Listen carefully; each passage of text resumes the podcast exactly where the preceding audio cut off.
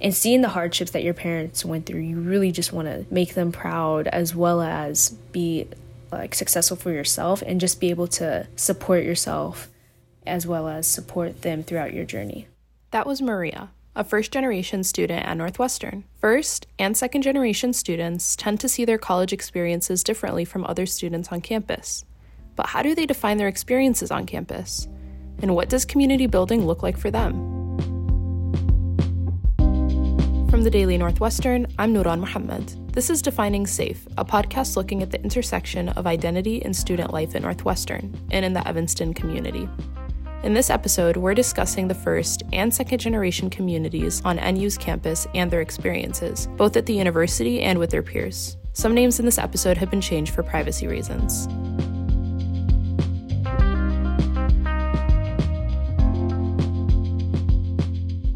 Being a first or second generation student can be a confusing concept. Erin Kimura Walsh is the director of the Lead Scholars Program at Santa Clara University, a program that works to help first generation college students navigate their college experiences. I asked her what it means to be a first generation student. First generation college student really means, you know, someone whose parents or guardians did not graduate from a four year college or university. There might be other definitions that are did not attend a four-year college or university. There's a lot of variation depending on institution and how they define it, but really it's centered around the educational experiences and whether they had parents who attended and or graduated from a four-year college or university. There can also be an overlap between those who identify as first generation students and those who identify as first generation immigrants. According to Kimura Walsh, first generation immigrant status varies from culture to culture.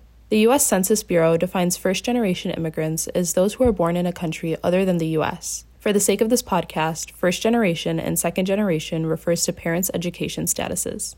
First generation student and Medill first year El Shaddai Abera said their family moved to the US looking for a better life. My mom, she's always told me that she's always seen herself in America. She's also told me that she's always wanted to raise her kids here. Like, she's never seen herself raising a family in Ethiopia. Every family immigrates for different reasons. But students said their family members expect success for them as one of the first, if not the first, to attend college. At a school like NU, the pressure can be extremely difficult. It's really hard to be firstborn immigrant daughter of like a family that's going to university. There's some things that are just like really hard for me and I'm like held to a different standard because I am first gen.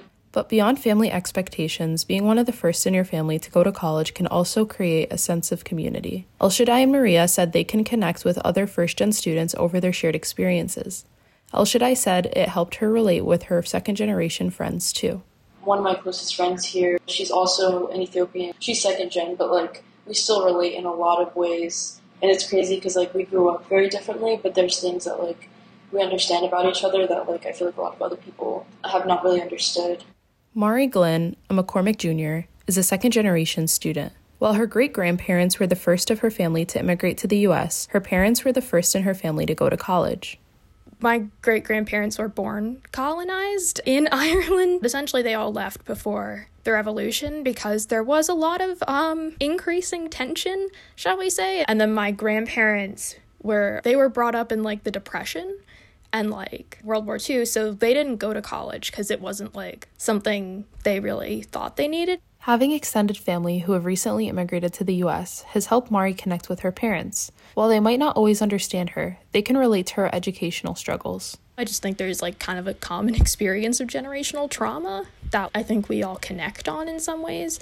Students agreed that regardless of generation, shared experiences are what bring them closer to their peers. I feel like for me, when I meet someone, I talk to them about um, certain experiences and things that we've been through, not necessarily like asking if you're specifically first generation or second generation. Kimura Walsh said additional privileges come with each coming generation for students.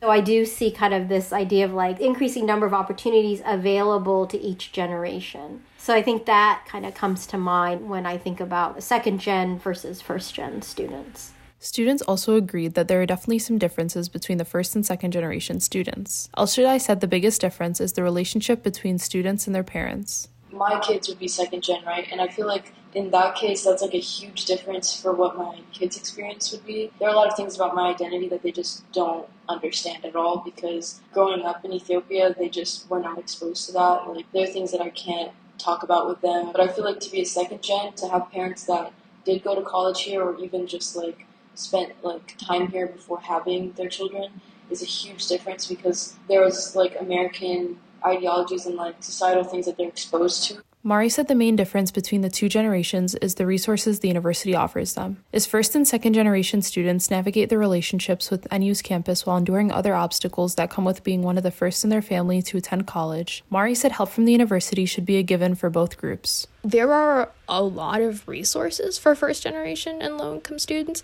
And like, I'm not trying to say that they don't deserve that. They deserve more resources than they already have, like, most definitely. But there really aren't resources for second generation students, which can be kind of a weird thing. NU has some support set up for first gen students, like career resources for first generation and low income students. But many students say these resources aren't enough. At some universities, resources go further than advising. They specifically focus on additional ways to help first gen students navigate university life, such as additional mentorship, targeted early instruction, and explorational courses. Kimura Walsh said the university is often to blame for the way first gen students' struggles are disregarded. I think it's always important to point out like a lot of these are institutionally imposed challenges, right? And the way that our institutions are structured, again, not really centered around the experience of our marginalized students, that these challenges are created for our students.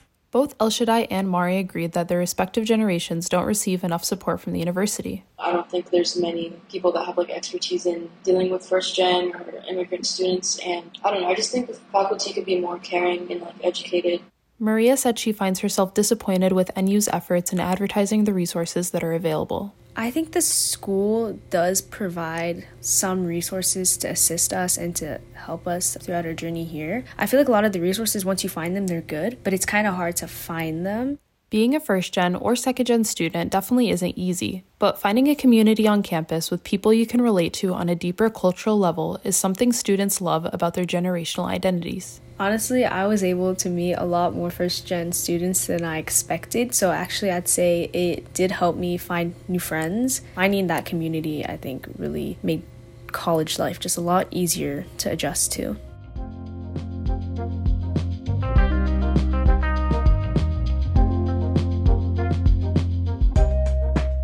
The Daily Northwestern, I'm Nuran Muhammad.